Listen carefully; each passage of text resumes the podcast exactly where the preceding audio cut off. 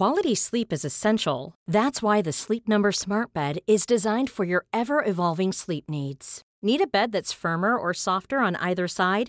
Helps you sleep at a comfortable temperature? Sleep Number Smart Beds let you individualize your comfort so you sleep better together. JD Power ranks Sleep Number number 1 in customer satisfaction with mattresses purchased in-store. And now save 40% on the Sleep Number limited edition Smart Bed for a limited time. For JD Power 2023 award information, visit jdpower.com/awards. Only at Sleep Number stores or sleepnumber.com.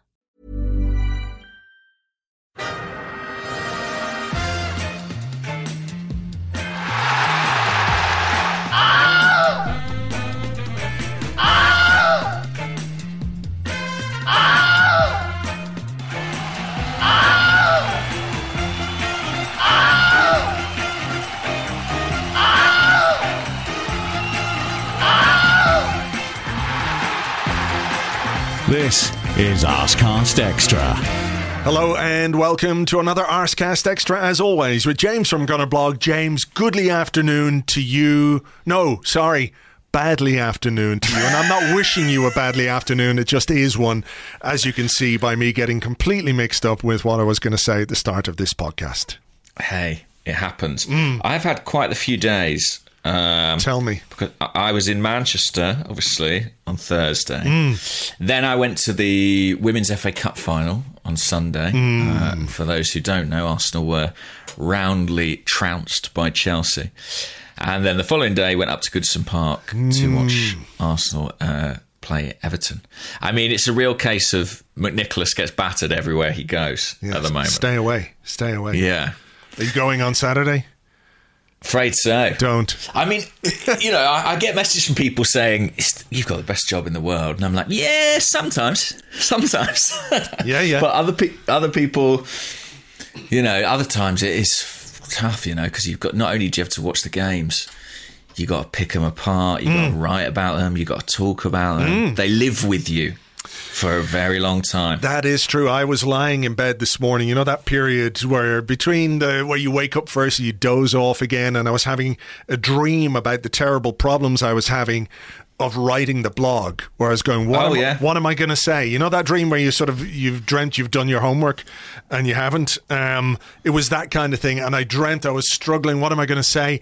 And I'd almost got to the end of the blog, and I was very happy with what I'd written, and then I woke up and I had to get up and write about it. Tough. It is, I dream about it? it too. Yeah. I dream about it too. Football haunts my dreams. Um, but I am home. I am here. Hmm. So yeah, let's chat about it. Okay, let's do it. Uh, before we get into the match chat side of things, Oh, yeah. because we are going to have to do that. I just want to talk about something because I think it is worth talking about, but I want to keep it completely separate from the way we played, our performance, um, you know, our football, the, the the issues that we have as a football team. But I think it's important to talk about the incident with with Tomiyasu and Ben Godfrey and Mike Dean because I think it's absolutely disgraceful and outrageous that a professional footballer can land studs first on the face of another player when he absolutely 100% meant to do it. He absolutely did. Carragher said it. Neville said it on Sky. You could see in the incident itself. And even whether he meant to do it or not, the fact that he did it and it was looked at by VAR and Mike Dean, and no action was taken. Not a yellow card, not a red card. I mean, it should have been a red card. We all know that should have been a red card. Is an absolutely disgraceful decision from Mike Dean. Not for the first time this season either. Because if you think back a few weeks when we played Crystal Palace, McArthur, James McArthur, absolutely booted Bukayo Saka with the ball nowhere near him. And again, Mike Dean was the referee. That's a stone cold. Re- I mean, that was the biggest red card of the season until that one last night that wasn't given. It's it's just it's maddening and crazy. And I'm not, I'm saying this to get it out of the way. It could have been different. It wasn't different. So we have to deal with the reality. And, you know, uh, Godfrey getting sent off doesn't make us any better at playing football, but I still think you have to, you have to address these issues. I, I just do not understand. We saw Jude Bellingham, um, you know, talk at the weekend about issues with the referee in the mm. Dortmund Bayern game. I'm not saying that an Arsenal player should have come out and said something like that, but, you know, Bukayo Saka got kicked all over the place last night, and we didn't really do anything, and we didn't do anything when Tomiyasu got got clattered, and we didn't do anything when when Nuno got a, a, really bad tackle on him in the second half as well. And mm. I just wish we would fucking stand up for ourselves a bit in situations like that. The refereeing was terrible, but fuck me, come on, let's let's just be I don't know. I, I, am sort of losing the run of myself here. I don't quite know how to express it, but I find it hard to take that when we are being targeted, and you know, Saka booted up and down the place yesterday, not for the first time this season either. We need to protect him if the referees won't. We need to mm. make more of these situations because right now it's just too fucking easy to give decisions or not give decisions in our favor because I don't know. I don't know. Just be more upfront about things like this. So, yeah, I just wanted to um, rant about that for a sec. That's fair enough. Imagine if, after our chat about um, Jamal Lascelles and uh, Gabriel Martinelli the other week. I said, actually, I thought it was fine, that challenge. I thought it was, uh, yeah, you know, he's going for the boys. You, know, you want to take that out of the game. No, I mean, obviously, that one was a, an undeniable red card. As much as I enjoy sort of rounding on Mike Dean. And bear in mind, I haven't seen TV coverage. I've, i was in the press box with access to some replays. Mm. I just got home. Surely this is all on the assistant, video assistant referee. I mean, it it didn't go to Mike Dean for a review, did it? So I thought they said that it did. Oh, did they? I think uh, I think that's what they said on the TV last night that Mike Dean went over, but maybe they'd already made the decision. I don't quite know. I'd have to rewatch that entire incident again. But um, yeah, I, I think well, I didn't see him go over. Apologies if you did. Um, but you know, the idea that you could review that on the footage and not think that was a, a clear and obvious error from a referee to not give a red card, it is ridiculous. Mm. But as you say, that was not really the making of Arsenal's problems last night, and um, it, it is it is it is poor officiating and it is a problem. But Arsenal have got plenty of problems of, course, of their own as well, based on what we saw yesterday. Yeah, exactly. That's why I wanted to get that out of the way in this opening stage. It's a bone of contention for me that this mm. happens, but it's not an excuse for the way that we played, for the way that the game went, for anything. But I still think it's it's something that's worth talking about in the you know for, just for a couple of minutes because clearly the bigger issues are what happened on the pitch and the way that we played the game and, and everything else. So. I mean, where do we start? Team selection? Uh, yeah, I guess so. Granit Xhaka back a month ahead of schedule, starting wow, a game yeah. without so much as a training game, without an under 23 game. I mean, how big of a surprise was that to you? quite a big surprise. I mean, he went quite big on Instagram, which did sort of make you double take. You know, he did put out that thing, I'm back and you wondered, would you do that if you were on the bench? Um, mm. I did have that thought. Nevertheless, I was still very surprised. We obviously we don't. They've been quite sketchy about how and when exactly he returned to full training, and mm. I think hmm. that's been quite deliberate. Um, so we don't really know how ready or how sharp he was. I mean, I presume it was a, a, sound decision based on sort of good medical and physical grounds, but it was a big surprise. Other than that, um, Tierney back in was obviously. I think a lot of people expected that. Yeah. To be fair, a lot of people expected that in the last three games, but you know, I think this time, I think most people thought he would play, and then Smith Rowe we knew he had a problem. Mm. Uh, I thought he might be on the bench. He obviously missed out entirely. Um, so with Martinelli going over to left hand side, and then Lacazette for Aubameyang, which again was talked about as a possibility. I mean, I guess with two games in four days, a degree of rotation was inevitable. So yeah, I, the team was, with the exception of Xhaka, not hugely surprising to me. What What about you? I mean, obviously, Xhaka was a big surprise. Um, and I think we'll talk about that in a bit more detail later, given you know how long he played and, and everything else, and some of the Yeah, decisions yeah. that Mikel Arteta made. Like I said, for Aubameyang, like I wouldn't have done it, but I kind of understand why it happened. Aubameyang's not been in good form. Uh, he is the only other senior striker that we have, but I don't think it it made us any better um, No, at all. no, no. I, I there were aspects of Lacazette's performance which I found quite frustrating. In that, you know, you can look busy if you drop into central midfield, and you can look busy if you chase back and, and end up in the right back position a couple of times. But that's not necessarily what you want from your centre forward. You need some kind of an outlet, and I don't really understand why he put so much effort into that side of things uh, ahead of getting into good forward positions. Um, Yeah. Just I, I think there's another side to the coin, which is that you know why does a striker drop deep, and and and why did Lacazette and Odegaard as well at times end up coming quite so deep? And I and I do think that it was because Arsenal just weren't progressing at all from the back, and so there's a tendency. Uh, it's part of your job to. Um, I guess uh, uh, resist that urge, but players get drawn towards the ball, right? And the ball, especially in the first half, was in our half. I mean, What, what do you put that lack of ball progression down to? I mean, a reductive way of putting it is we have the the the Xhaka Tierney combination on that left hand side again, which you know Tierney uh, provided a, a very good assist. Um, yeah, that was what we got our goal from. I Yeah. mean, uh, Xhaka not directly out to Tierney, it was via Lacazette, but I, I think it. I don't, to be honest, I don't think it was the case that Xhaka came back in and now suddenly we didn't progress the ball, and I don't think it was um, an entirely new problem. You know that you can sort of pin it all on No. one player, one man. I think. Uh, and, and also, you, you could also say of Lacazette, well, yeah, he's coming back because he's trying to get on the ball. But he, the fact that he's not up high up the pitch means we haven't got targets. Um,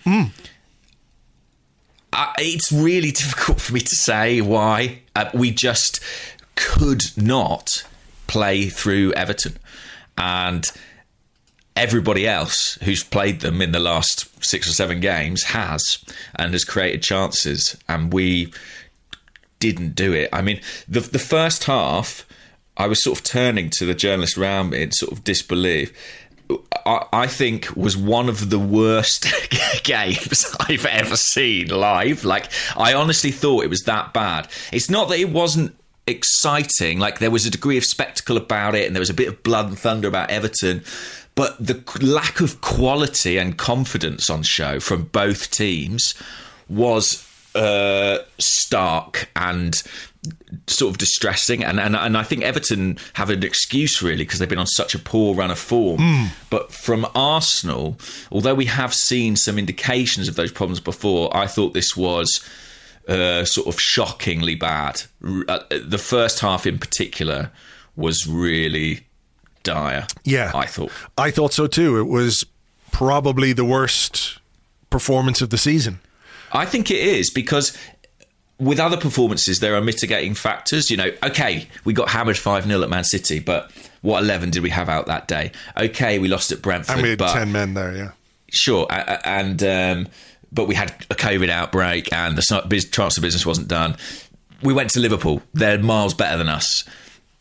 Everton is a team that Arsenal should have gone and been able to beat. They were a team very down, very low on confidence, hmm. whose fans were planning a walkout in the 27th minute. I mean, they came, some of them came hoping that it would all burn down. Like some of them came. You know that sort of like self-destructive urge fans get, where they're like, "Well, I hope we lose tonight," and then they'll that'll really stick it to the manager and the Yeah, owner. yeah, yeah, yeah. I spoke to some Everton fans beforehand, and that that was in their mindset. And so the opportunity was there for Arsenal to really go and hurt them. And if if Arsenal had scored before that planned walkout in the twenty seventh minute, that stadium I reckon would have been half empty, turning on the players. But we just didn't assert ourselves in any meaningful way. That's, Uh, yeah. Yeah. That's, I mean, I said that in the, the preview podcast and said it on the blog that the ingredients were there for Arsenal to really take advantage of how bad Everton have been in the last couple of days. And my fear was that we were going to give them the kiss of life. And we did, because that's what we do. It's unbelievable the way that we do this. You face a team that hasn't won in six years, and like somehow, somehow we, we just sort of gift wrap a confidence boost, a goal here, a goal there, you know, the three points that they need just to get themselves back up and running again. How we do this, I don't know whether it's something that we've got in our DNA or whether it's just a perception that I have, but God Almighty, it was just. It was so maddening that the first half from from Arsenal was as passive as it was. And, and you're right to say there was a little bit of blood and thunder about uh, Everton. Some of the tackling was a bit iffy. Certainly, Ben Godfrey, Yeah. you know, the, the Tomiyasu one that, you know, he went careering into another couple of challenges as well. Yeah, that wasn't the only one. There Yeah, you know. quite a few from him. But uh, at the same time, you know, w- what do you expect when you go and face a team that's just been beaten in a in a local derby? Like, you know, they they there's clearly whatever the issues that the Everton fans have uh, with with Rafa Benitez, the players are still willing to go out there and do it for him slash the badge, the shirt, whatever you want to call it. But we could not take advantage. We didn't take it. We just played so poorly, so passively. I, I think we could talk about Thomas Partey at some point. You know, here's a guy who, you know, at the end of the day, um, was pretty tidy on the ball. I think he completed 69 of 77 passes, uh, which is about 90% of his passes, but looks like a guy who just does not want to do anything but take the safe option because he's so short on form and so short on confidence, you know? And Uh, that I think played a part in in our inability to get forward to try and get players into attacking positions. I thought Martin Odegaard was was quite bright, probably the brightest Arsenal player on the night, scored a good I goal. so. But really, that first half was just so, so bad. And I, I looked at two teams who weren't necessarily cancelling e- each other out, but Arsenal just had no way of, of breaking down Everton or had no ideas as to how to do that. No, and there were no chances in the game. I mean, I, I think that um, certainly there are dots you can join. Like what I'm about to say is not to deny that there are kind of underlying problems here that you can say, well, this has always been a problem for Arteta. But I do think that the confidence of this team has plummeted dramatically very fast. I think that it's only a few weeks ago that we had that mantra of Arsenal start well. You know, they come out of the blocks well. We were mm. saying first 10 minutes, 15 minutes of games, they really came out. And that's where you see a manager's instructions often is in that first 10, 15 minutes because you see them being put into play. And I felt like we were consistently saying, you know, Arsenal will come out the blocks well. It's about whether or not they can capitalise, get that early goal. And there's an argument they did that at Old Trafford even, but at, at Goodison Park, that just wasn't there at all. And the ball progression was timid. It was um, uh, sort of optimistic at times. Like Ben White was floating a few long ball passes. I think you know it's interesting. You bring Kieran Tierney back into the side and as you mentioned, that sort of ball out to him almost can become a bit of a crutch. I know we scored from it, but it sometimes feels like that's it. Um, Partey, I thought, was uh, really poor, and we're still giving him the ball in sort of. Um, very difficult scenarios. So, you know, the plan is he draws two markers onto him. We give him the ball and say, wriggle out of there, you know, like uh, Yeah, yeah. pull something out of the hat. And when a player is low, on, exactly. And we're asking him to be that kind of Santi Cazorla get out of jail player who can beat two men and find the space and start a move. And when his confidence is high, he can do that. But I don't know. I mean, it was a strange interview I thought he gave, to be honest. I know some people were like, well, good for him. He's owning up. I'm talking about the interview where he sort of gave himself four out of 10 or whatever it was Yeah. for his performance. But when I saw that, I was like, Christ, we've got some work to do on this guy. Like, there's not feeling yourself, and there's feeling pretty shit about yourself. that was what I took from that interview. I don't know about you. Yeah, I mean, I suppose on one hand you applaud the the honesty and the openness, but at the same time it is worrying. And I think it was evident in his performance last night. You're right to say we give him these difficult passes. The only thing he did with them last night was play them straight back to whoever gave them to him.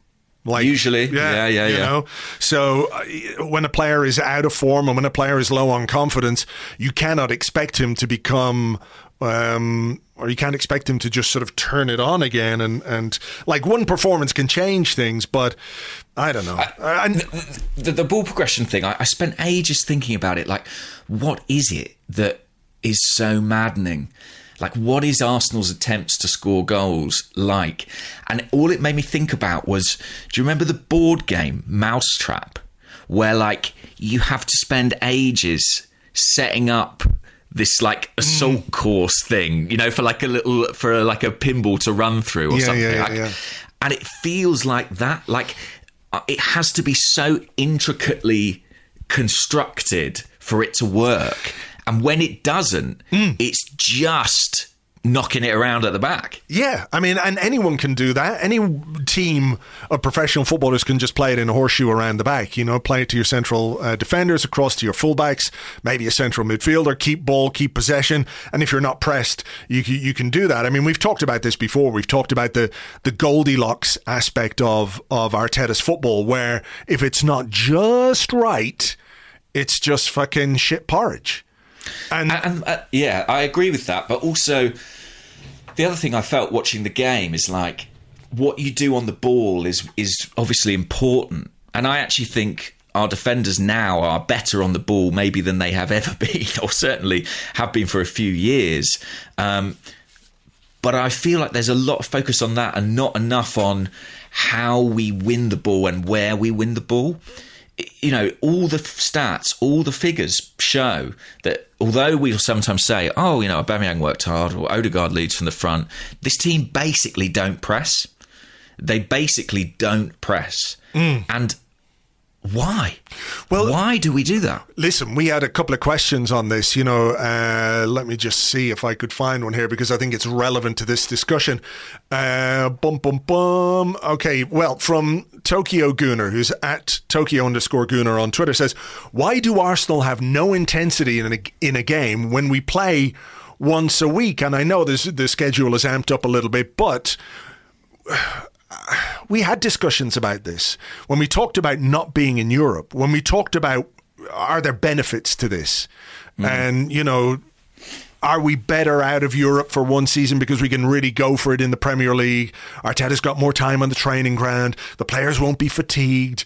Like you're right, we never win the ball high up the pitch, or very, no. very rarely win the ball high up the pitch. What we wait and do is turn it over as they get towards our final third or certainly in our half and we look for them to make a mistake or we look to you know um, uh, break out from the back having won the ball or won a second ball close yeah. to our own area but we do not make any concerted effort to win the ball high up the pitch and look I'm not saying we should be Liverpool or anything like that but look at how many goals they score when they do that. Look at how they hurt teams when they win the ball in areas where you don't have to get 60, 70 yards up the pitch to then have an attempt on goal.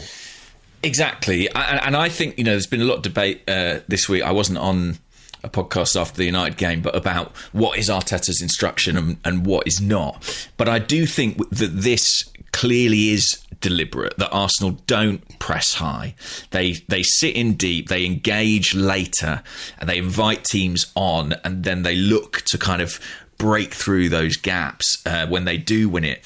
But I I have serious concerns about that. I just feel that when you're talking about goals, you need to think of the ways how can we score? How can we create chances in the ways that don't depend on technical perfection? from our players. Yeah. And pressing uh, and, you know, not permitting the opposition time on the ball is one of the very obvious ways in which you can do that. And as you say, if you've got a squad who aren't playing as many minutes as your immediate rivals, you know, people say when when Liverpool went out the Champions League, uh, uh, you know, didn't have European football, they got back in the top four, and it's like, well, yeah, because look how they played. That because Klopp's got that intense running style, and that squad was able to sustain that better across a season than they otherwise can. And I think we've missed a trick by not doing that. You know, Ralf Rangnick came into United and uh, you know they produced a high intensity performance in his first game and Cristiano Ronaldo who I think had been the least intense forward in terms of his work rate in the Premier League was charging all over the place and the numbers backed it up. And it's very simply done. I mean he's got a training exercise and I'm sure Arteta has similar but we don't we're not seeing the benefits of it where you know famously uh, he plays like a small sided game and uh, when you've got the ball the opposition have got eight they've got eight seconds to win it back. And if they don't, they lose a point. And then when they get it, they've got to score within 10 seconds. And if they don't, they lose a point. And it's all focused on those transition moments. But when you listen to Mikel Arteta, he talks about this team being weak in transition. He says, ah, when the game goes into transition, that's where we struggle. I don't know if I think that's working for us. And, and the other area, just on this kind of what more can we do other than play very intricate, very beautifully crafted passes through to create a goal. I think second balls, you know, the amount of times mm. Aaron Ramsdale's going along and, okay, Aubameyang doesn't win it or Lacazette doesn't win it. But the amount of times we don't get to the next ball is really concerning. Like your centre forward doesn't have to win it because the centre half is only going to knock it back into the midfield. That's where you can get on it. That's where you can suddenly be on the front foot again. But we just don't do that often enough, and things end up coming right back at, at us. Um, and these feel like fixable, trainable things. And that's the frustration, really. You know, I think we're sort of becoming accustomed to, well, the way you score, of course, is you win it on the edge of your own box and then you play, you know, three or four perfectly weighted passes, and that's how you get into the penalty area. And that's not how. You know, most teams in this league are playing with good reason. No, I mean, and you talk about these things being trainable and coachable, and of course they are, but only if that's what the coach or the manager wants to do, or that's the way that he wants his team to operate. Yeah. And if here we are two years down the line nearly with Mikel Arteta, that's not something that he focuses on, then, you know, Well, that listen, I'm something he's going reminded to do? I'm reminded. I- sort of with, retracted it a bit, but I remember after the Crystal Palace game, you know, I said that thing about. It, I, I feel like Arteta is so focused on what happens in our half, like. He's, you know, I feel like hours on the. It looks like hours on the training ground are spent spent on what do we do when Ramsdale's got the ball. You know, what do we do when hmm. Ben White's got the ball? How do we exit from there? And even like in terms of the transfer resource, it's all gone in that part of the pitch, really. Yeah. It's, it's all gone in like our own third of the pitch. And I, I do just feel like the team, we get to the halfway line, and sometimes it feels like we just have a bit of a nosebleed. Yeah. Yeah. And uh, and and this is the thing. Like, obviously, we're not scoring enough goals. We all know that. And, and listen, by the way, uh, this is all very negative for me. I appreciate that, and there is a kind of you know there is a context which I can apply later, which is not quite so doomy. But I think. I think you know we end up looking at our defence and we're saying are they as good as we thought? You know we don't you know, we're asking questions of every aspect of the team. I think that the problem is when you don't exert a consistent attacking threat, you let an opposition into the game. Like Everton were nowhere until they realised, oh, these guys aren't that dangerous. Like we can push on, we can, we can, you know, chuck a ball into Richarlison and see what happens because. You know, when you are consistently threatening, it pins teams back, it forces teams back, it tires them out. If you can keep the ball in their half mentally and physically, it's mm. draining for the opposition. yeah. I- we I- just don't do that. I yeah, I absolutely agree with that. Absolutely agree that that is is one of our you know people think about attacking football or dominating areas of the pitch as well. We don't score enough goals, and clearly we don't, and we need to do more. Uh, and I don't know really um, if that's possible, to be honest, under this coach and, and with this system, uh, this manager rather. But you're right that that um, being able to build attacks, to win second balls, to play the game higher up the pitch, to win the ball higher up the pitch. It also makes you more defensively secure. It, you know, the course. opposition can't score when you've got the ball in their half. I mean, Everton scored twice last night, but also could easily have scored four. Uh, you know, Yeah, the, uh, the, yeah. the, the two Richarlison uh, offsides were so, so marginal, like by the letter We'd of the be law. fuming. if Yeah, that I think we probably you know? would. I think we probably would. Uh, you know, or, or at least be looking at it as well. You know, the margin was so tight. Um, we can take some positivity from it. I mean, the the warning sign was there at the end of the first half. Not for the first time in recent weeks, we've been suspect at a a set piece. You know, we conceded at Liverpool. At the opening goal yeah. was a set piece. We've looked a little bit was- shaky. Yeah, like towards the end of the first half. I mean, I, I, I do think there's a bit of a problem. Sort of last five minutes of a half, first five minutes of a half. Those those periods are so Hmm. crucial. That's when you really want the concentration to be there. I, in fairness to the team, they responded to that moment quite well. I think those VAR moments are strange kind of momentum swings in games, and Arsenal kind of uh, Hmm. capitalised on that one. Well, they did. It was a lovely goal, lovely finish from Martin Odegaard, good cross from Yeah. Kieran Tierney. You've just been let off the hook by VAR. You go in 1 0 at halftime. I think it's an opportunity for the manager to sort of, okay, put things right. And this, I think, is another issue uh, that is increasingly apparent with Mikel Arteta is his ability to change games and change the momentum of games and change the way that we play within the games, even from one half to the next. Sometimes, you know, I, don't- I remember talking about how we're a second half team. We throw away first halves and we respond.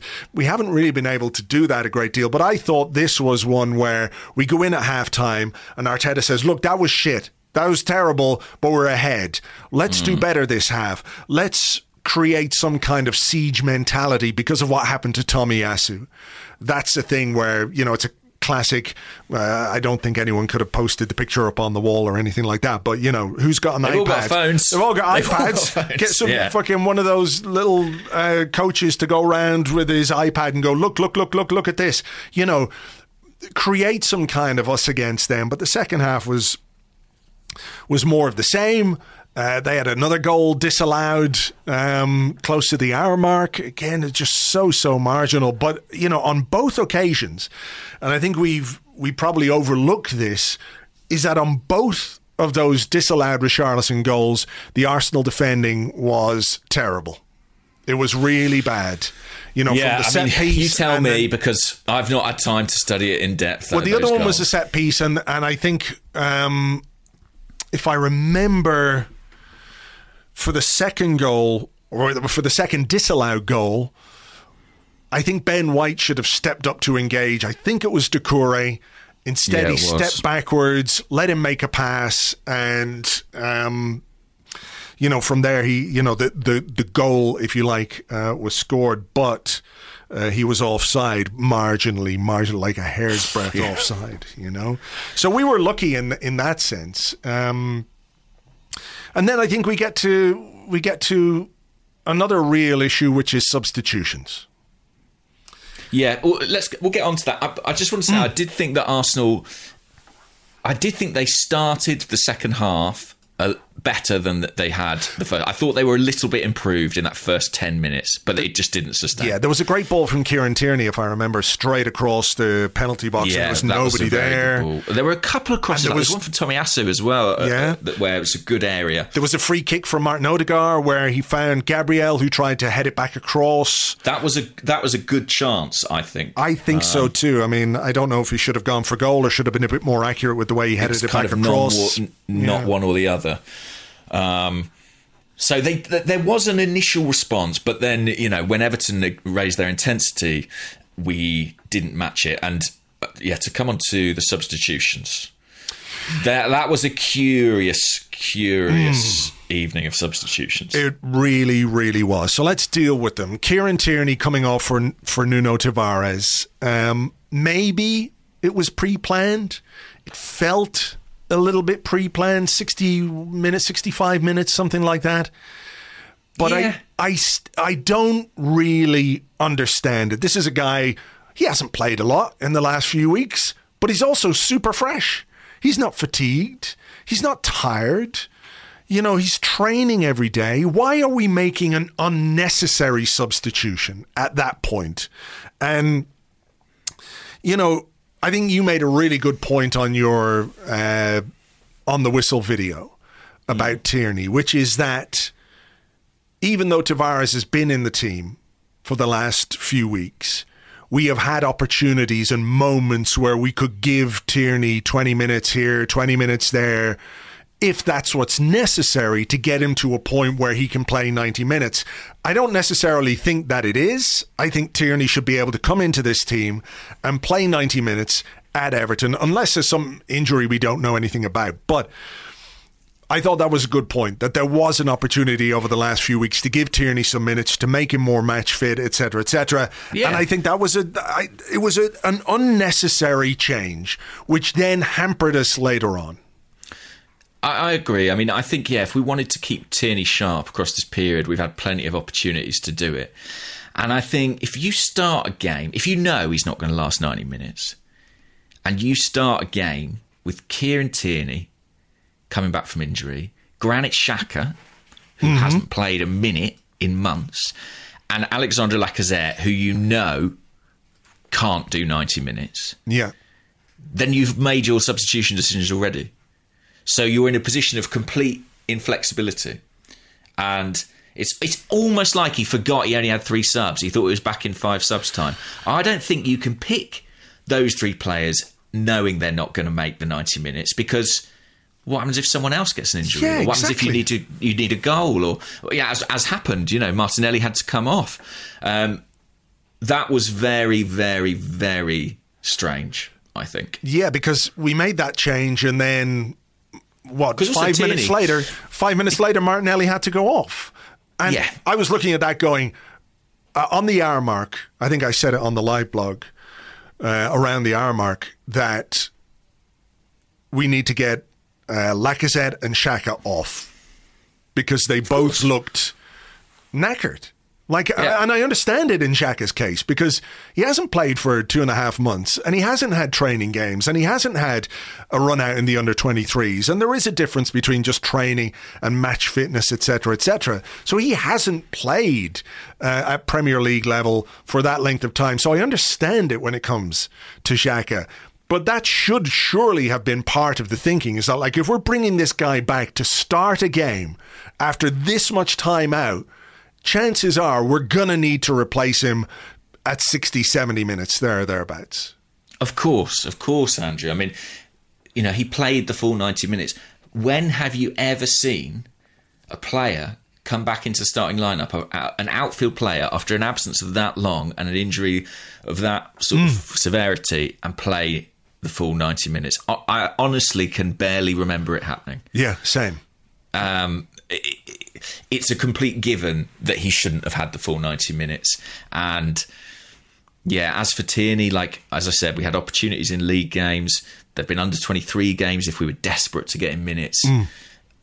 I, I don't get it. And the and the irony, of course, being that Martinelli then goes down injured. You've already put Tavares on at left back. Probably Tavares for Martinelli would have been quite a good sub at that point in the game. You mm. know, I think that would have been uh, relatively useful. But yeah, the opportunity was gone, and then. Um, then Arteta, uh, in a in a move which is the subject of much discussion today, went for Eddie Nketiah.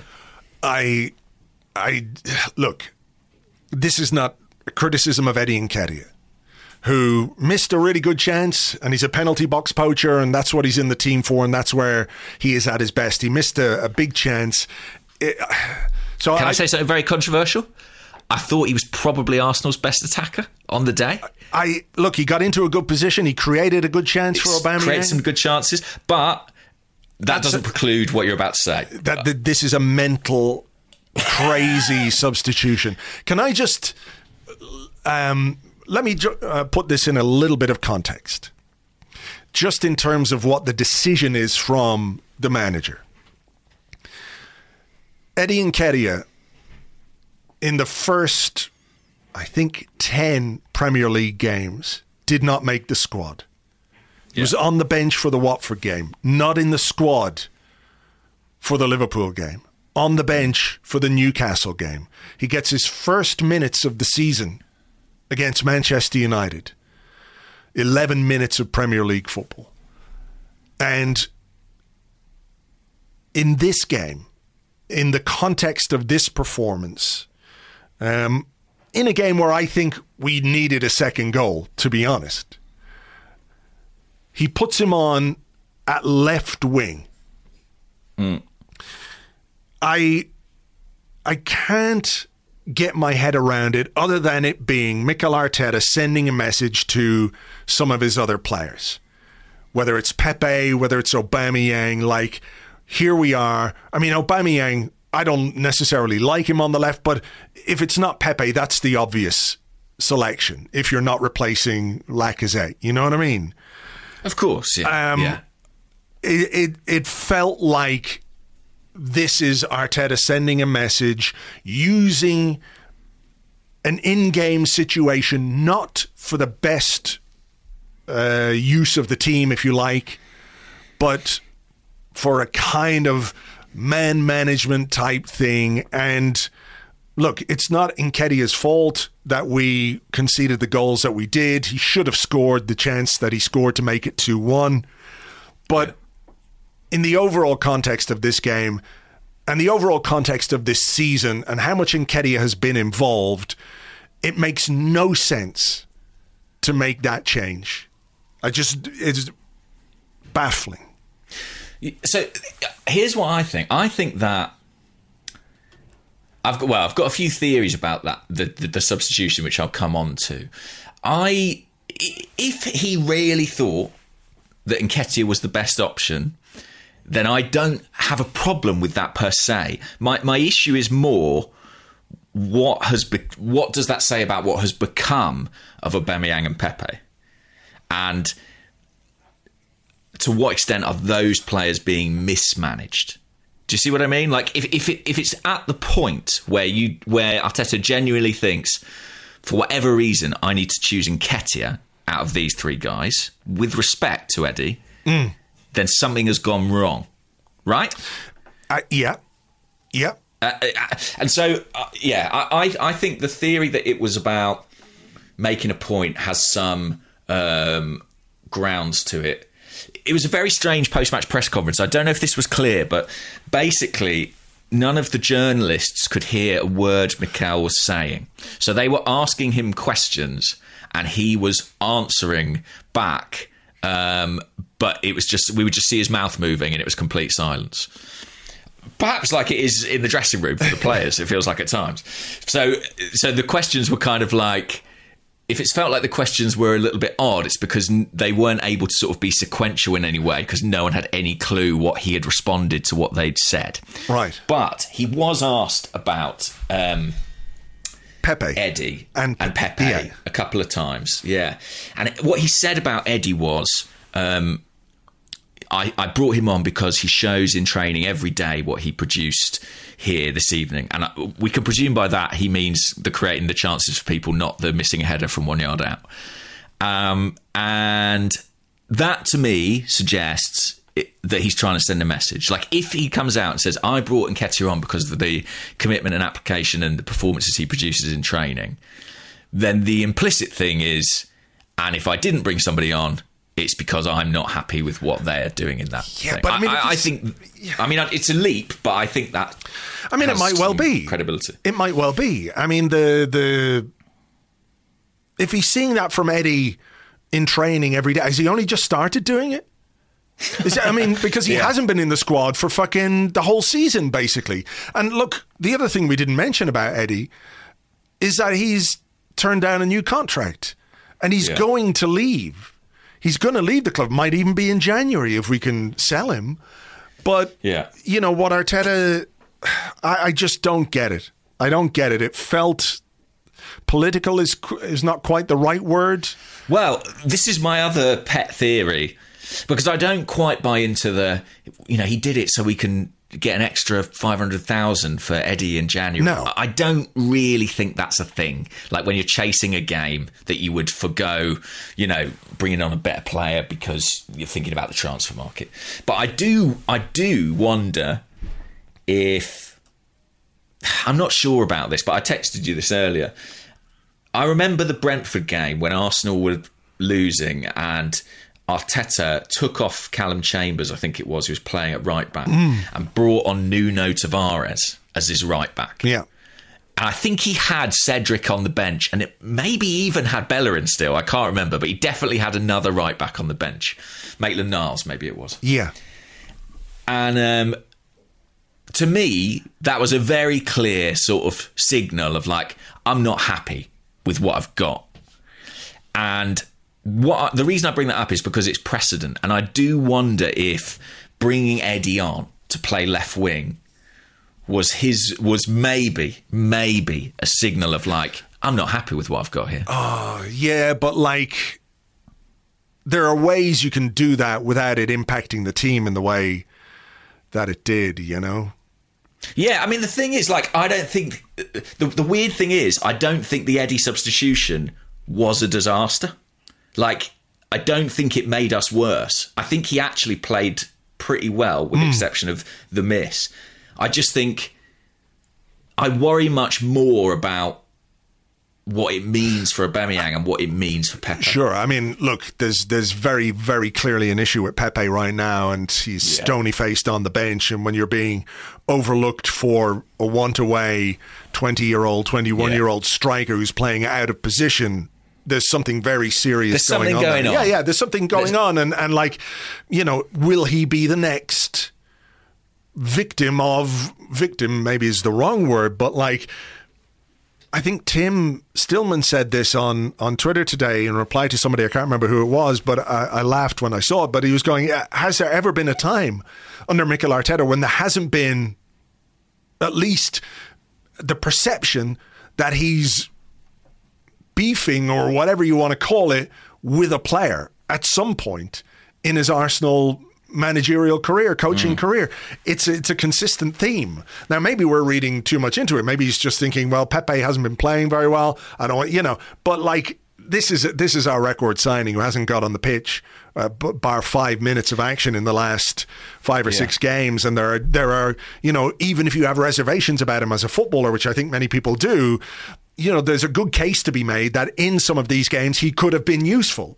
You know, Yeah, yeah, I think so. I mean, mean, let's so- not forget he has been a bit crap as well. Yeah, he has. I'm And- not. I'm not saying that, but he's still like this. Is? Uh, we we come back to our goal scoring issue. Pepe, for all his flaws, is somebody who gets involved in goals. yeah, You know, Yeah. and I, I, I, again, maybe I just think maybe this is a manager who is going well. I don't know what else to do. I'll try this and just see if it if it's any good. You know, maybe, maybe. I, I, I think it's too weird for it to be that. to like me, yeah. a gambler puts on a Aubameyang. Do you know what I mean? Yeah, yeah, because yeah, they yeah. play the odds. The th- here's, here's what I think about the kind of fallout with players or the um, you know the sort of tension that exists with certain players. I don't mind non-negotiables. Like I like non-negotiables. I think it's good to have standards. It's good to have authority, and it's good when you make a very clear decision about if somebody's on board or not on board.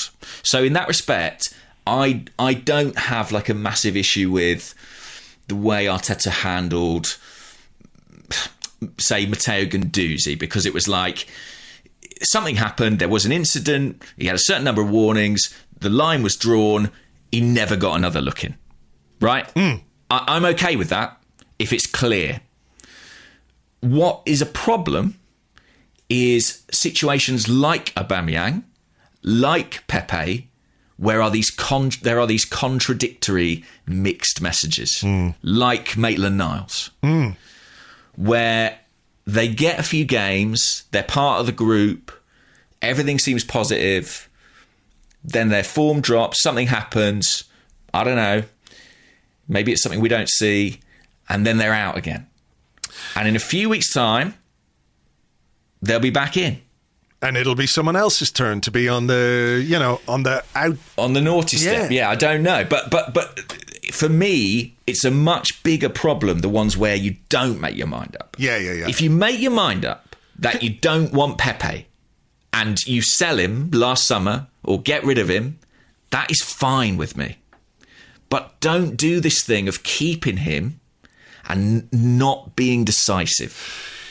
Yeah, look, it's a it is a bit more complicated in the sense that um, you It's know not there, easy to do those things, yeah. yeah, there are other aspects to transfers and moving players on and all of those kind of things. But I think you're right. It's the consistency of the decision making, and certainly from our side of things, our perception of it is that there isn't that. There isn't the consistency. That it sort of vacillates between one thing and another. Or a guy is good one week, he's important, we love him, he's so great. I kept Sambi in the team for Newcastle after his difficult period at, at Old Trafford or at Anfield because I really believe in him and And blah blah. And all of a sudden, Sambi can't get a game.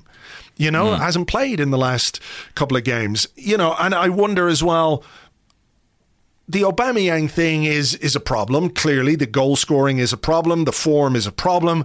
Has he not just made it bigger by doing what he did uh, in last night's game? By by emasculating is the wrong word, but to make the changes that he did, to throw Aubameyang on in the 85th minute, and look, he missed a chance as well. So I'm not here. I'm not like going to bat for Aubameyang, but at the end of the day, he's our highest paid player. He's our captain. He's our our striker. He's the, still the best striker we have at the club, which says something about the striking issues that we have. Hmm. And we know that he is quite a a an emotional guy, a bit of a sensitive guy. That what happened last night, I don't think is going to. I don't think it's going to do anything for Aubameyang's confidence or how he currently feels about you know what's going on, and, that, and maybe that's Oh, not I think something it might should- do something bad. Yeah, that, that's what I mean. That's Yeah. what I mean. Uh, and you know, happy, happy Aubameyang, smiling, joking, laughing, Instagram stories with Lacazette Aubameyang is uh, great. You really want him around. Unhappy Aubameyang? No, thank you. no, thank you. I mean, you know, it, when the smile drops, uh, you lose the player. Yeah. I really think that in his case. He's very emotional in how he plays. And it does, uh, you know, part of me thinks, when did we start to lose Aubameyang? Like, was it when Lacazette came out of the team? You know, they've got this weird, you know, they're very tight, aren't they? And and sometimes I wonder, I don't know, man. I don't know. Yeah. uh, l- listen, I, I think, I think um, you're right to say, you know, it's not as easy as making a decision on Aubameyang or Pepe. You know, there's other factors at play there. It will always uh, be on Arteta's record that he was a big part of giving Aubameyang the contract that he did. You know, um, even if I think at the time. Uh, generally, more people were in favour of that than against it but yeah, it's and, and there is this sense that we're kind of waiting out this generation of attackers that kind of they they need to go. But you know, a season's a long time to wait, as I wrote Yeah, today, and, like- and you've got to make do with what you've got. Well, you know? that's exactly it. You can want something else, but you can't. You can't scupper what you have until you get it. You know what I mean? You can't just say, Yeah, "Well, I, I- this isn't perfect for me, therefore I'm going to behave or make decisions which don't benefit the player, the team, etc., etc." And I'm not saying Mm. he's deliberately sabotaging himself, but I don't think he handles situations as well as he could.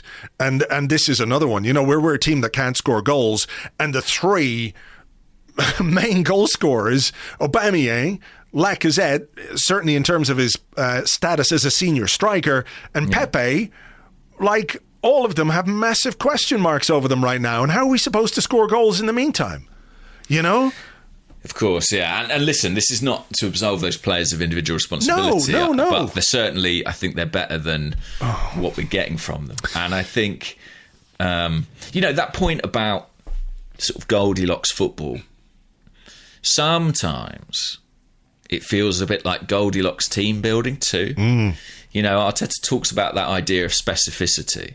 You know, I've got to have this exact centre back, and I've got to have this exact type of goalkeeper, and now I've got to have this exact type of centre forward. And the problem is that in the interim, while you're sort of waiting for those pieces to fall into place, you know, it, it, it doesn't. It doesn't. It's not that it doesn't work, but it feels like it, it feels like there's sort of a not a commitment to what to making the best of what we've got in some ways. I, don't know if that makes any I- sense. It does. I mean, and he he often says this that the job is to get the best out of the players that we have. You know, he was asked about the transfer Yeah, window sure. in January, and he said the focus is getting you know the most out of the players that we have. Um, but I, I worry that you know that's that's clearly not happening because we know that some of these players are capable of more than we're seeing from them. Um, and that's not just the goal scorers. Should, should we touch on the, the goals that we Yeah, conceded? I think we should. I think we should. Look, uh, coming back to the substitutions, this is not all on Nuno, and I'm not here to kill him or anything like that, but this is the third successive away game where he's been found wanting when it comes to an Arsenal goal. I think there was a bit of a mix up between himself and Thomas Partey from a throw in and It was, it was shoddy. yeah, it was shoddy. It was shoddy play from both of them. A little bit reminiscent of the mix-up between himself and Smith Rowe for the second United goal. To his credit, he tracks Richarlison into the box, but then completely switches off. He's ball watching as the the shot came back off the post.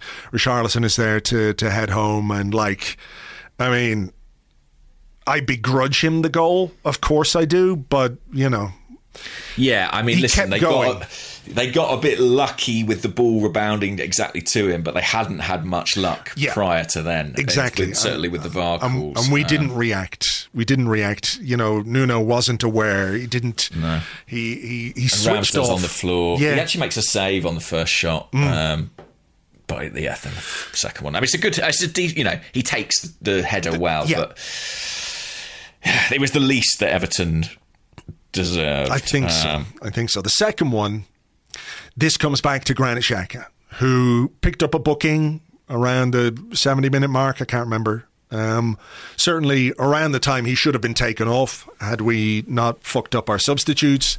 Yeah, it was a Um, classic Xhaka booking. I mean, exa- the game had a lot of sort of trademark Granit Xhaka moments, good and bad, and that booking was absolutely one. of them. Absolutely. So when Gomez picks up the ball in central midfield, what Granit Xhaka, without a yellow card, or a central midfielder without a yellow card, should do is just make the foul. Haul him back, And- grab his he should have done it anyway, probably. Do you know? Like it was. Yeah. I- Maybe he should have. I mean, then we'd be, you know, there'd be another big, huge discussion course, about a course, Xhaka red card. But can handle that. Uh, yeah, I, yeah, because he wouldn't give a fuck one way or the other. He just genuinely wouldn't give a fuck. So uh, I do think the yellow card was on his mind, though, and I do think the fact that it was his first game back. I think, uh, you know, ten games in, Maybe I he think he, it, makes yeah. that foul. But on his first yeah. game back, he's he's reading the headlines in his head, going, Yeah, maybe. Xhaka returns, gets sent off in his first game back." I mean, I wouldn't have had any huge objection to it either, because um, you know, get it out of your system and come back. Also, he shouldn't have been know. out there. That's well, the that's thing. exactly the point. He should not have been on the pitch at that point. Comes back to Arteta. Defending, not brilliant. Tomiyasu had two men to deal with. I'm not sure Ben White got close enough, but it's a brilliant strike from Demarai Gray. Uh, I mean, the keeper had absolutely no chance, but the ball should never have got that far up the pitch. And if we'd managed our game better, if we'd managed the substitutions better, if we had a central midfielder on there who who would have made that that foul, then you know, we come away with a draw point. We're not happy with that because it's a game we should win, or a Yeah. certain, you know, but it's fucking far better than losing the way we lost. And, yeah, exactly. And and I think in the cold light of day, it's easy to say this, but when Everton get that equaliser, you're away from home. Last ten minutes, there's some tired legs in the Arsenal team, and that was evident. Don't lose. Don't lose. Hmm. Like I, I know that we, felt it was a game we should win, and we felt we could score in the game, and we had chances. You know, you think of Nketiah, you think of Aubameyang as well, really late on. We, we felt that we still had a threat in the game, but when you go to one-one, don't lose. Yeah, it's like the United don't game. lose. Don't and, lose. And it, yeah, and it changes everything. The narrative, the confidence of the players. You're able to come away from it and be like, "Whew, that was a lucky escape. We were shit. We got a point." And then we say we we probably say that thing that we've said a couple of other times this season. Oh, last season we would have lost that.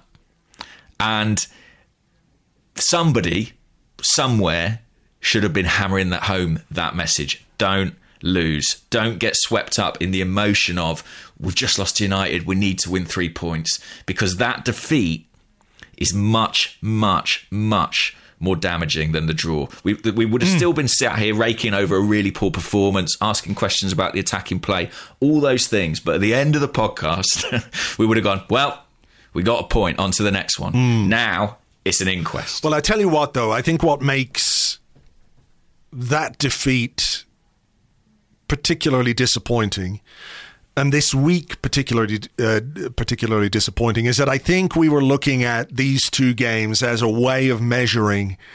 You know, has the progress that we think we've made is is it enough? Is Yeah, it definitely. sufficient?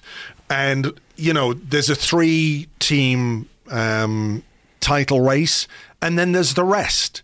There's United, there's Tottenham, there's um, West Ham, and there's us. And this was a way of measuring where we are in that particular setup. And I think what, what makes this feel, certainly for me anyway, especially damaging and especially disheartening is that when it came time to stand up and be counted, we were stupid, we were daft, we didn't manage games as well as we should have on the pitch. The manager didn't manage games as well as he, uh, as well as he should have from the sideline. And those things contributed to us getting nothing from two games that maybe we should have only got two points from. Maybe it's only two points. But two points in this Premier League table right now, where does that put us? I mean, it puts us on 25. We'd be in fifth place. Um, you know, only two points off the top four. And we're still, you know, four points away from the top four. But these two games, yeah, they've they've really really disappointed me, and they've they've raised very very big questions about whether or not the progress that we had hoped we'd seen and the green shoots that we were looking at are sufficient for us to really improve on where we finished last season. Well, I, I think they will be very damaging, and and my fear is that they've really hurt the confidence of the group. Like I, I actually think if we sat down and watched the Old Trafford game again, um, there would be things that we would be encouraged by. I don't think it was an unmitigated disaster, and I think that's why losing it was so painful because having watched the game, I think we all had a sense of we should have taken something from that. I think Jim from East Lower wrote a blog about this, one of his uh, occasional blogs, and his headline was Frustration is better than resignation. Which I, I think is a great point because, like, if you just go to Old Trafford and get beaten, you expect to get beaten. It's like, well, but like being frustrated that we didn't take something from the game suggests that you know we're capable of better, and I think we were capable of taking something from that game. It's it's our ability to contrive the worst possible outcome for ourselves when there's a bit of spotlight, when there's a bit of pressure, when there's a, a, chance to make a statement. The statement is, we're not learning. Yeah, I, I, I, I think I think the Everton performance was a consequence of the players um, losing. You know, mm. I, I think they they fed into one another, and I think the Everton performance was much worse than the Old Trafford one. I Yes, really do I agree. believe that, and that worries me because it's a young group. I know people are bored of me saying that. For the most part, it is a young group. It's a young team on average, and as Arsene Wenger told us a million times, building that confidence takes a long time. You go up via the stairs, you come down via the elevator. Yeah. And I think we watched Arsenal over 10 games, whatever it was, uh, on, the, on the route into Anfield, climbing those stairs. And I think uh, we may have seen against Everton that they've just crashed down back to the ground floor. And that is going to be really tricky to see like how they respond to this. You know, I, I think it's going to be very interesting indeed. Because actually, like you know, the, the fixtures, Southampton at the weekend again. That's pretty kind. You know, much like uh, was it Watford immediately? Newcastle. No, Newcastle after Liverpool, um, and then West Ham in about a week's time. Hmm. It was obviously daunting, but was also an absolutely enormous opportunity for a team uh, to kind of restake their claim in this push for European places. So, but but how, but how do you change it? How do you lift them? I mean, I know they Yeah. were gutted last night, and and, and I, people won't have much sympathy because they played poorly, but they were gutted, and losing a game in those circumstances late on like that is is a gut wrenching thing, and it's different to we were outclassed by a better team. Um, it, and fe- it's Mikel yeah. Arteta's job, I guess. Mm. You know, It feels a bit. It feels a bit like after the opening three games of the season, this scenario that we find ourselves in. In that sense, in that we have put ourselves with our backs to the wall. You well, know, yeah. a I little mean, bit. Mikel Arteta had the best fifteen days of his managerial life. After that, he needs to have a pretty good three days now before Southampton. yeah, like it's a job and a half. Mm. And, and the thing is, you know, it, it, it is tricky. We, our, our senior players aren't performing well enough, and we all know that. And obviously, the manager is responsible for all the players' performance. But we have also made this commitment to youth in other areas. And, you know, we talk about Nuno making three mistakes in three games. If you play young defenders, they're going to make mistakes. If you play young attackers, I think they're not going to be as productive as players in their prime. To a certain extent, we have, you know, shackled ourselves to that. So we have to accept that with that comes risk, comes undulation. Arteta's had a real knack, I think, in his Arsenal reign of when things look really bad, uh, he's able to turn it round for a period of time. And some would say uh, uh, that rival fans like that aspect because, you know, it kind of keeps him in the job. Um, he needs one of, he individually, personally, needs one of those moments again now. yeah, for sure. He needs a, a very solid three weeks between now and the end of the year. Yeah, and the Man City game. I mean, so it's it's Southampton at home, West Ham at home, Leeds away, Norwich away, Wolves at home. That is, is pretty generous. And the weird thing about this league is that even though we're not playing especially well, you know, if we beat all those, if we beat the teams that are, if we if we were to win those games, the table would look pretty healthy. But it's a big if. It is a, a very big if, you know, and that's why this week has has made that if um, particularly large. Um, yeah. bold font if uh, if you like. Right, look, Definitely. let's take a short break here um, and we'll fly through some questions in part two because time is a little bit tight today, but we'll get through as many questions as we can. I think we've covered a lot of the issues around that game and the team overall, but we'll get into some specifics uh, and questions in part two right after this.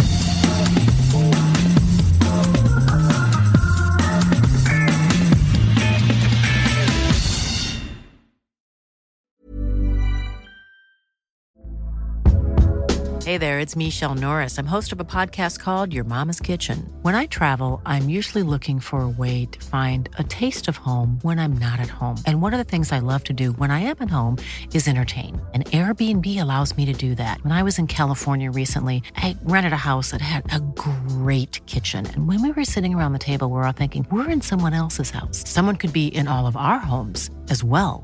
If you have a home, but you're not always at home, you have an Airbnb. Your home might be worth more than you think. Find out how much at airbnb.com/slash host. Quality sleep is essential. That's why the Sleep Number Smart Bed is designed for your ever evolving sleep needs. Need a bed that's firmer or softer on either side? Helps you sleep at a comfortable temperature? Sleep Number Smart Beds let you individualize your comfort so you sleep better together. JD Power ranks Sleep Number number 1 in customer satisfaction with mattresses purchased in-store. And now save 40% on the Sleep Number limited edition Smart Bed for a limited time. For JD Power 2023 award information, visit jdpower.com/awards. Only at Sleep Number stores or sleepnumber.com. Welcome back to the Arsecast Extra. This is part two of the show where we answer questions that you send to us on Twitter at Gunnerblog and at Arseblog, also on the Arseblog Discord chat server, which you get access to if you are an Arseblog member on Patreon. Do you want to start? Will I start? I want you to start. Okay, fair enough. Decisive. Fair enough. Jez Box on the Twitter says Yes. Partey is now a real problem. Is there any obvious solution? He's in a funk, isn't he? I don't believe he's not a talented player. Um, do I believe he may, we may at times overestimate his ability? I'm beginning to, but I still think he's better than. Uh, I think he's. I still think he's a, a very gifted player. I think clearly his confidence is low. Um, I think Xhaka coming back will be a good thing for him. Didn't look at it last night particularly, but I do think it will. Um, I, what do you do? I mean, I, I guess the question is, do you take him out of the team? And, and I'm not. I guess I'm not quite sold enough on our other midfield options to be like, yeah, definitely. I think I'm still in the in the camp of like desperately hope he finds form. what about you? I'm sort of in that one as well. Like I don't I know what people say about, you know, leaving players out and let them sit out a couple of games. I'm not sure how well that works with players of you know, who are 28, 29, that kind of age. Like I think if you're a young player and you're out of form and you get dropped, you you kind of compartmentalize that a bit easier. Hmm. But when you're a senior player and look at least he's aware of it. He knows himself, and that's a good thing. He's acknowledged it. I don't know.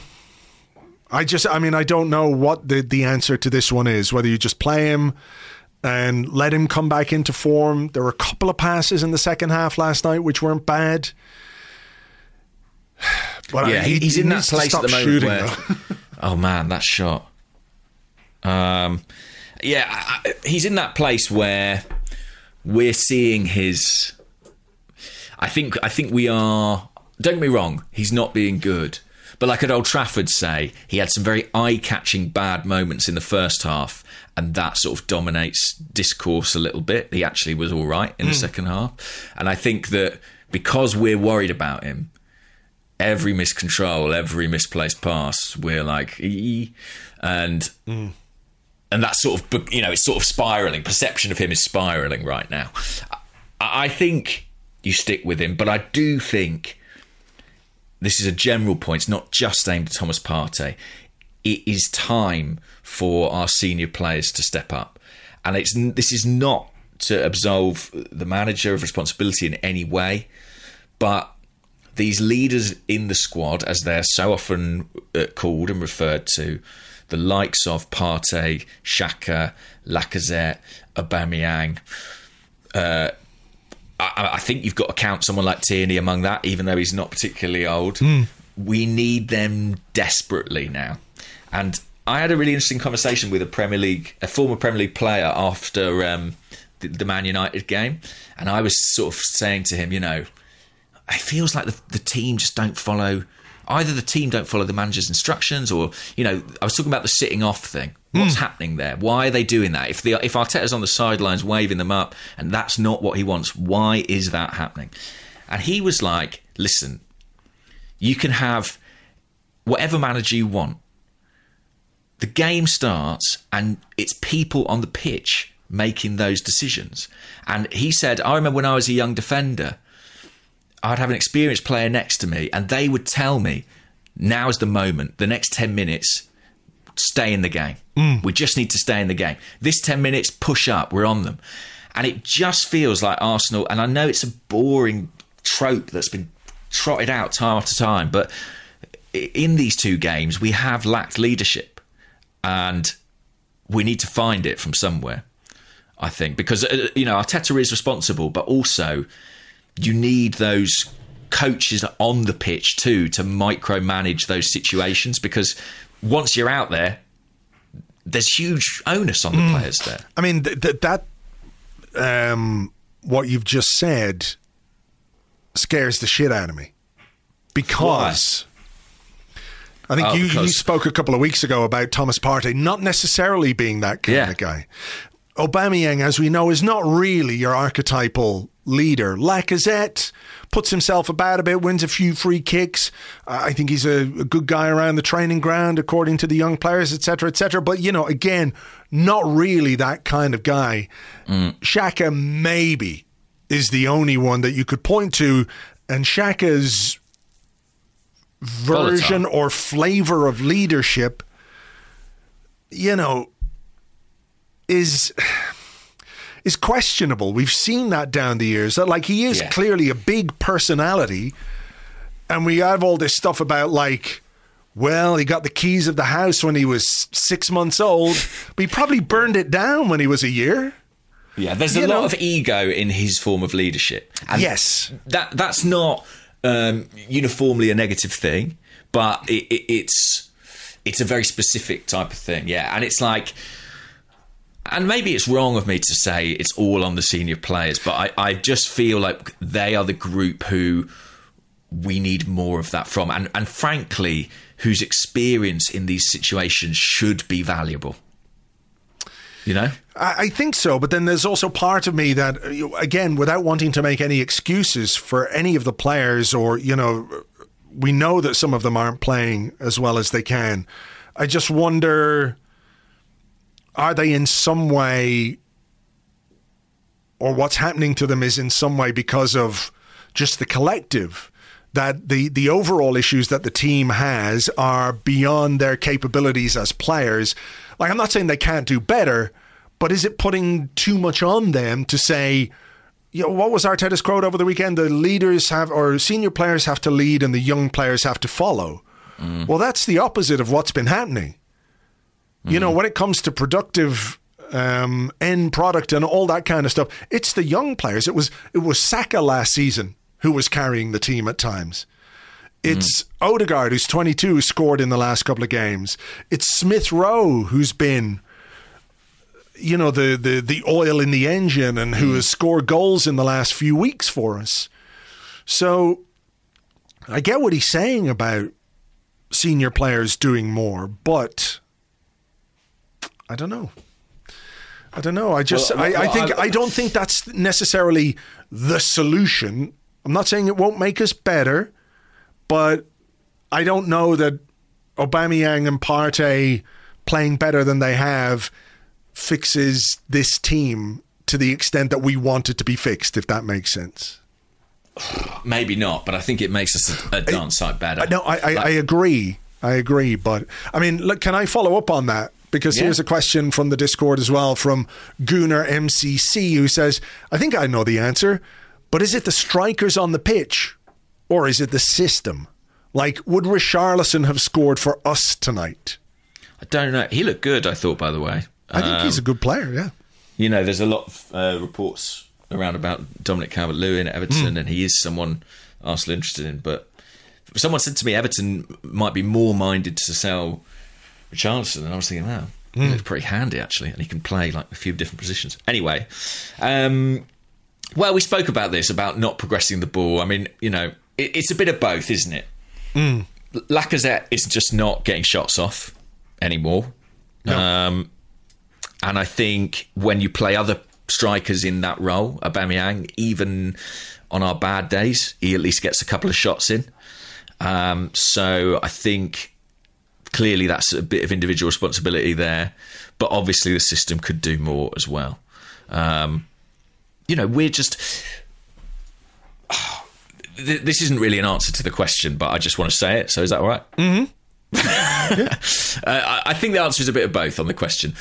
I've noticed this thing that's happening around Arsenal at the moment where, like, there are a lot of these sort of big analytics reads being like, "What are Arsenal?" Do you know? Do you know what I mean? Like, sort of, what are Arsenal? Are they good? Are they not? Yeah, good? yeah, yeah, yeah. Yeah, sure, sure. It's it's uh, you know it's in depth stuff, and some of it's really good. Um, James Benge wrote a good thing, and there was another thing uh, last night that I retweeted. Who was it by? I might as well give it a shout out. Grace Robertson, and it's sort of looking at the you know underlying numbers for Arsenal. But for me, the fact that those pieces need to be written tells its own story.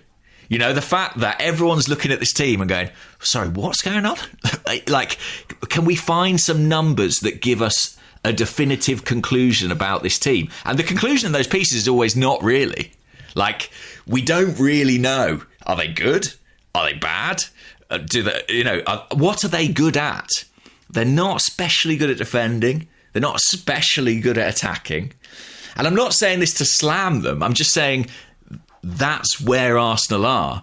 And the mental thing is, like, I I think they'll beat Southampton, and I wouldn't be surprised if they beat West Ham and then lose to Leeds at the weekend because they're just a very they're just a very mid-tabley kind of team, and that's how they play. That's what they produce. And I think what's making it so hard for us as fans is that that makes it so difficult to kind of form a coherent narrative around the season and how good this team is or not. You know, we we sort of we're looking for positive signs and then something bad happens and we're like, "Oh, it's confusing because we're kind of average." I don't know if that makes any sense, but it's like I, I just feel like um, it feels like a roller coaster, but it isn't. It's What is sort it? of always the same. Well, yeah. But You know, what changes the results. Sure. But what we do doesn't really change. what what we do on the pitch? Do you mean? Yeah, like we do it better and worse, Yeah. but it, it's basically the same. And like, I feel like there's this interesting sort of um, discourse around like style, style of play. Like, what is our style of play? And I think that's a bit of a red herring. Like, I think we would accept the style if we were winning, whatever it was. Like, when we win, we're like, yeah, we won, that was good. And then we lose, and we're like, oh, what's the style? Like, ultimately, it's this sort of contradiction of results are. Um, how can I put it? Yeah. Well, we Our, our analysis hinges on results, but really what we're analysing underneath is basically the same thing. But okay, but doesn't let's say uh, you know to take that particular point, Yeah. if you have a coherent style, which you know we can try and identify or not, does that not increase your chances? Assuming that that style is good, of winning games on a more consistent basis, but therefore you're leap. less. Yeah, I'm asking. That's a big leap. Like if if we had a really clear style, like let's say our clear style was high intensity gegenpress, right? Mm-hmm. But we were losing uh, uh, half our games. We wouldn't be glad we had a clear style. I don't think. But Like- would you lose half your games if you were good at that particular thing, though? That's Yeah, yeah, but that's like saying, would you lose half your games if you were good? Like if we were good at anything. well, yeah, yeah, sure. yeah uh, like uh, I, I suppose it's sort of like a uh, yeah i guess that's a tactical thing of like if you emphasize your strengths um, would you be better off basically uh, this is uh, quite a big ramble now but basically i think it's interesting that no one it's quite interesting that no one can figure out what Arsenal are, but it's also not interesting because there's no consistent narrative around what we're doing. Do you see what I mean? It's yeah. like back and forward. Sure, but two it- steps forward, two steps back. Isn't that in itself telling that maybe Yeah. this is overthinking it? It's overcomplicating it. And what Arsenal are is a very average football team right now. And the swings from one side to the other are simply a consequence of that. Yeah, That- yeah, that, that's exactly what I'm saying. Yeah, yeah. Like mid-table teams go on winning runs and losing runs. Hmm. I mean, I've said this last season, but that is what they do. And But- Arsenal are a kind of upper Sure. mid-table team. But is it you know isn't part of what's more frustrating about this season is that we've had a big investment in the summer, and Yeah. one of the one of the things that we wanted to see or needed to see or expected to see was a little more consistency, whereas what we're seeing is more or less the same in terms of. Um, like I, I think uh, Scott did this on the by the numbers piece um, on Arseblog News, where like I don't think it's particularly um, scientific, but you know that thing where you look at the amount of points you got from the uh, Yeah, corresponding fixtures last season, and I think we're about the same, or maybe a couple less, and Yeah. that doesn't really tell you, you know. Uh, for sure, what what's happening one way or the other, because you know one season you can beat a team, another season you'll lose to that team. But you know it, it, it's very samey. The thing is, yeah, that's a really interesting one, isn't it? Because if Arsenal's results this season were exactly the same as last season, I imagine people would be extremely unhappy. But I guess the theory would be yeah, but the team we had last season was never going to get better. Whereas the theory, at least, is that this team next season will be better because of the age of the players. That's the theory. Now, I'm not ex- expecting anyone to like that or enjoy it, but uh, uh, there, if you're looking for a silver lining, that's it. Well, I mean, this time last year, after 15 games, we had 17 points, which left us 10 points off the top four. Yeah. And right now, we have 23 points after 15 games, and we're four points off the top four. So uh, that's the way you measure a table, not the corresponding fixtures. It's like, where are you this point of the season in comparison to last season? And it's better. I mean, it is better. There's no two ways about it. Six points better, we're closer, etc., etc. I mean, no one wants to hear this, but as awful as this feels, you know, we've of the last 14 games, we've lost three. It's not apocalyptic, but it's just that I think it's loads of things. I think it's that there are some deep rooted concerns that are being borne out by some of these performances. I hmm. think that's a massive part of it. I also think there's just a lot of deflation and disappointment because whether we like to admit it or not, we were probably all quite carried away, not carried away, but swept up in the unbeaten run. Look at Saka Smith Rowe. Aren't they nice boys? we liked them. We liked them. We wanted them to do well, you know, and we bel and with every other teams faltering, Spurs having sat their manager, United having sat their manager, the goalpost did slightly move because we most of us came into the season going top six will be a result. The goalpost moved and we started going. The discourse changed to are Arsenal a top four team? I think we're seeing the answer to that question is no. Arsenal are not a top four team. I don't think they are good enough. They are probably what we thought they might be at the start of the season, potentially a top six team. So there's not been a dramatic change there. I just think it's the hope and the expectancy, and like you said, this litmus test of are we good enough for to leapfrog and to be in the Champions League, and a very resounding answer of no, probably not, and that feels crap. Yeah, look, I mean, you said something earlier about, I can't remember, a, a, a scenario or a situation uh, or a reaction to a situation that tells its own story. And I think the fact that we do lurch from, I don't want to say we lurch because I, I don't want to speak for anybody else or speak for uh, one No, section no, of the fan base or the other section of the fan base. But we, you know, there have been ups and downs. There have been swings and roundabouts this season where, you know, we've had some positive moments and we've had some really negative moments. A lot of it focuses on the manager. A lot of it focuses on, okay, well, oh shit, he's in trouble here. And then he does something and you kind of go, well, maybe, you know, he could be. And then it's like, no, he's in trouble again. Um, you know, I think that tells its own story.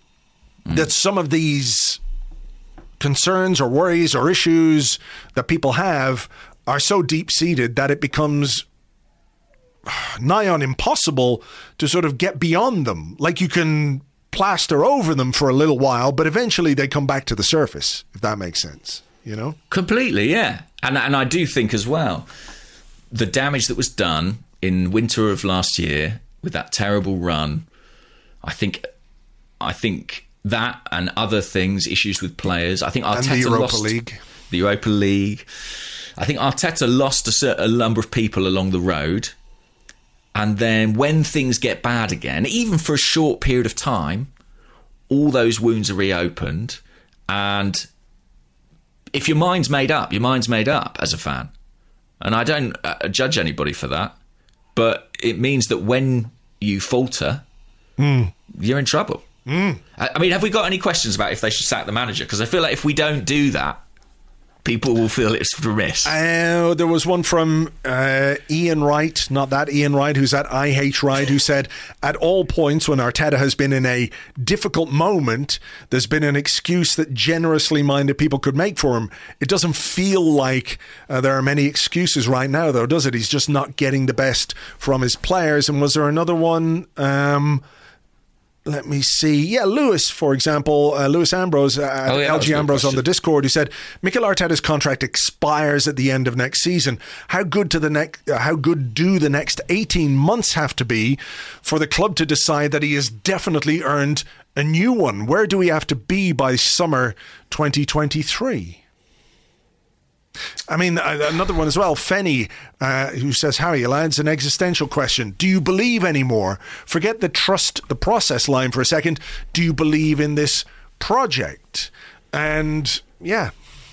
I mean, there's a, do I believe in the project? because I do think that the question, like, should they sack the manager or not, is just is, is quite a reductive one at this point. But I do think that the question of his performance, what he's doing, and I think more importantly, what he's capable of doing Yeah. is a really important one. And I, you know, I do. What's the timeline for a manager to get better?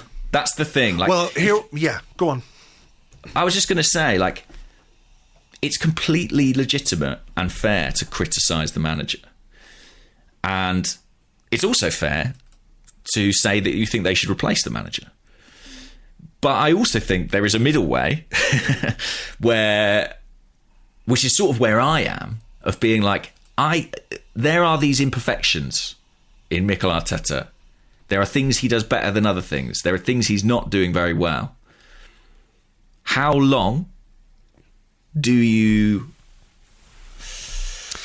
give those things to change? Yeah. Well, I thought about that this morning when I was writing the the Everton the post game blog. Yeah.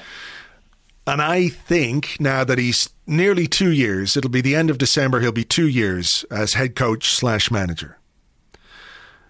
And the biggest single issue I see with Mikel Arteta's teams throughout that two year period is the fact that we don't score enough goals. We don't make enough chances. We don't score enough goals. Yeah, I completely agree. And I don't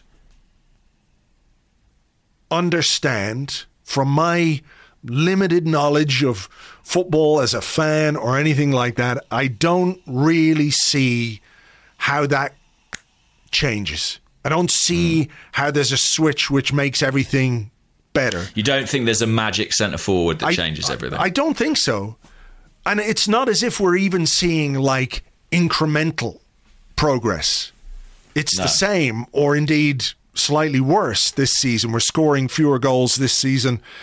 Uh, I think uh, our goals per game average is lower.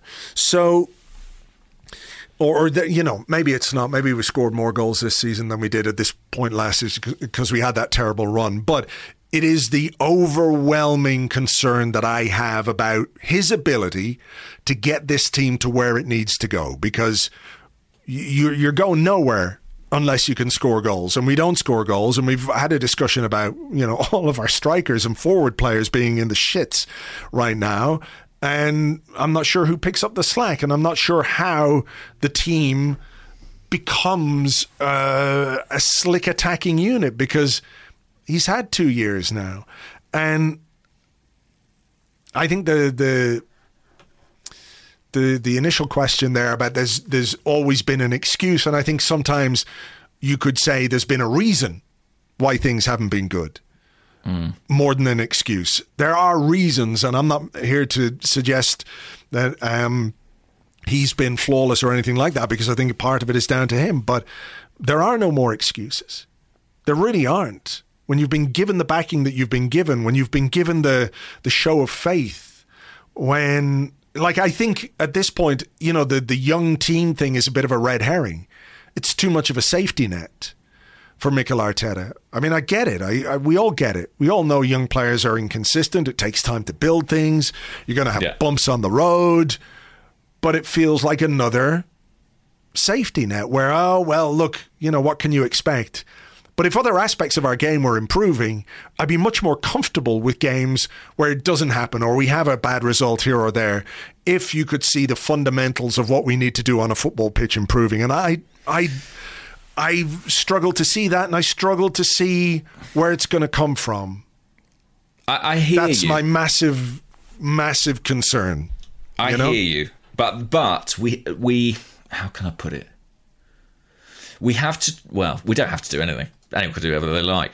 But I do think that if we went back in time two or three weeks, rightly or wrongly, you and I have both said a lot of things like, Arteta seems like a different man this season, and he's doing things differently. Yeah, and yeah. we like it. Sure, I agree. And and now because we've lost a couple of big games, we feel terrible, and we're like, aha, the bad things were always bad, and that's human nature.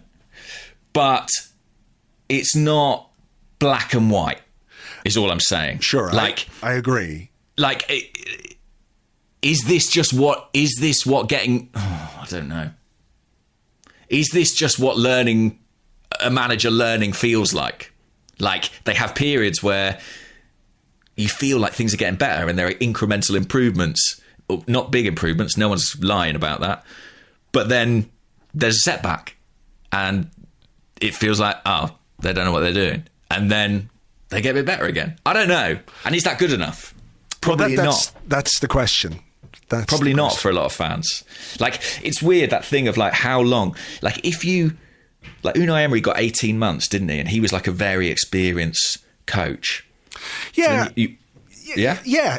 He look. Uh, people say and have often said, you know, look, when it was going wrong under Emery, you were more strident, or you were more vocal, or you were more decisive about what you were saying, and I think that's fair. But also, these are two very distinct projects, if you like. Emery was brought in as a, you know, a guy who could get us back into the Champions League, which he nearly did. To be fair, um, who could maybe get us? He was a short term appointment, he was a short-term appointment, so it had to of- work or not yeah, immediately. exactly, with some short-term signings. So the likes of uh, Sokratis and and those kind of signings, you know, uh, Lichtsteiner, you know, guys who are going to come in, make an impact now, now, Yeah. now, now, now, now. Whereas Arteta, whether people like it or not, um, has certainly developed into more of a project manager. Maybe even in just the last six months. You know, And also, it, but when you hire a manager who's, who's never worked in Yeah. that job, you are committing to a project of sorts. I mean, Exactly. It, it could be argued that Arsenal said when they hired Arteta, I'm sure they expected an immediate upturn, and they probably felt they got that when he won the FA Cup, etc. Um, it's not maintained that sort of rise, if you will. But they might have said, I can imagine them thinking, um, well, in five years, he'll be the manager we want. But we're in year two. And it's like, how long into that do you keep going? It's a very, very difficult one because basically, after Emery, Arsenal have adopted a way of working that has a longer timeline. But as fans, our timelines don't really change. No. You know, we, our timelines are don't lose that game. And, uh, yeah, so uh, it's so complex. And I can't tell anyone what they should think. As for Lewis's question, how good do the next two years have to be? I think he has to get into Europe in both years. Well, and, I- and I d- yeah, if he doesn't get into Europe this year, he he needs to go. Simple as that. If he doesn't get this team at least into the Europa League, I would say it's time for him to go. I would also say that if he gets us into that poxy UEFA Conference League, he should probably go as well. I, I, I think I'm not yeah, being I mean, I'm not being flippant there, by the way. I'm being completely serious. right. Well, I yeah. hmm. Do you, I, I mean, I I- mean, do you think there's any? Um, what I'm weighing up in my mind is what I actually think would realistically happen. You see, so I I'm not convinced. I, I think he's very safe in his job. Let me put it like that. maybe too He's safe. extremely safe.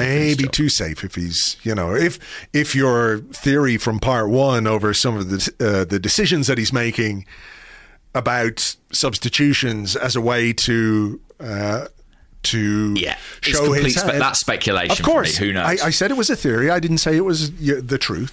Uh, you know, maybe that's a little bit too um, comfortable. Yeah, I, I agree you know, with that. I agree with but, that. But I, do think it's- I, I, I, I'm just separating what I think would happen to what I would like to happen. That if Mikel Arteta does not get this team back into Europe, then it's time for someone else. There's no two ways about it in my mind.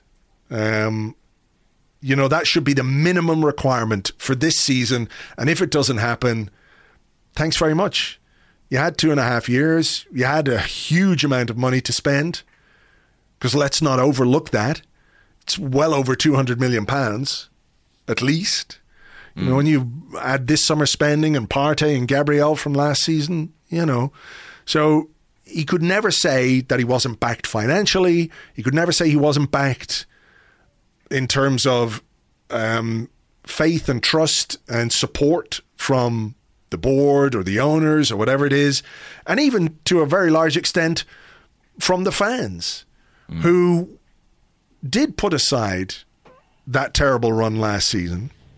When we got back in the stadium, we, I talk about the Royal we, but when fans were back in the stadium, you know, the team was well supported, even though performances and points, etc., were well below what was expected. So I just think that this season you you have to, as a football club, have some. Uh, what are the things that they call them? Objectives or aims or ambitions Sure, or whatever sure, it is. sure. And if- Markers of success. Yeah. and there's got to be a minimum requirement, I think. And I think minimum requirement for Mikel Arteta this season is Europe. I think we're going to skedaddle our way through the next few weeks and we'll see what happens. It could be looking much rosier by the end of December, or it could be Oh, looking it's a lot worse. Yeah, it's not But it by be. any means. Yeah. So this is where we are with it. So Indeed, indeed. Um, I've got to go. I know. And I'm sorry we didn't get to more questions, but Sorry, yeah, but I, th- I hope it was still interesting. yeah, A lot of the questions were along these lines, weren't they? There were uh, there were some more, you know, um, like What about Pepe and stuff like that? what the hell, what's going on, why, why? There's a few of those. There are a lot Few of those. those. Why But- are you bothering to do a podcast? Are you mental? All That sort those, of thing. all those. Well, look, um, there are big issues. There'll be time for those There guys. will. There'll be time. There will, there will. We'll get to them. But as ever, thank you very much indeed for listening. I hope you enjoyed the show. It, uh, you know, it's uh, may you live in interesting times and all that. Um, so let's hope we can turn up against Southampton at the weekend. We'll have more podcast stuff during the week for you as well uh, over on Patreon, preview podcasts and more. I hope. Um, so for now, we'll leave it there. Until the next one, take it easy. Bye. Bye.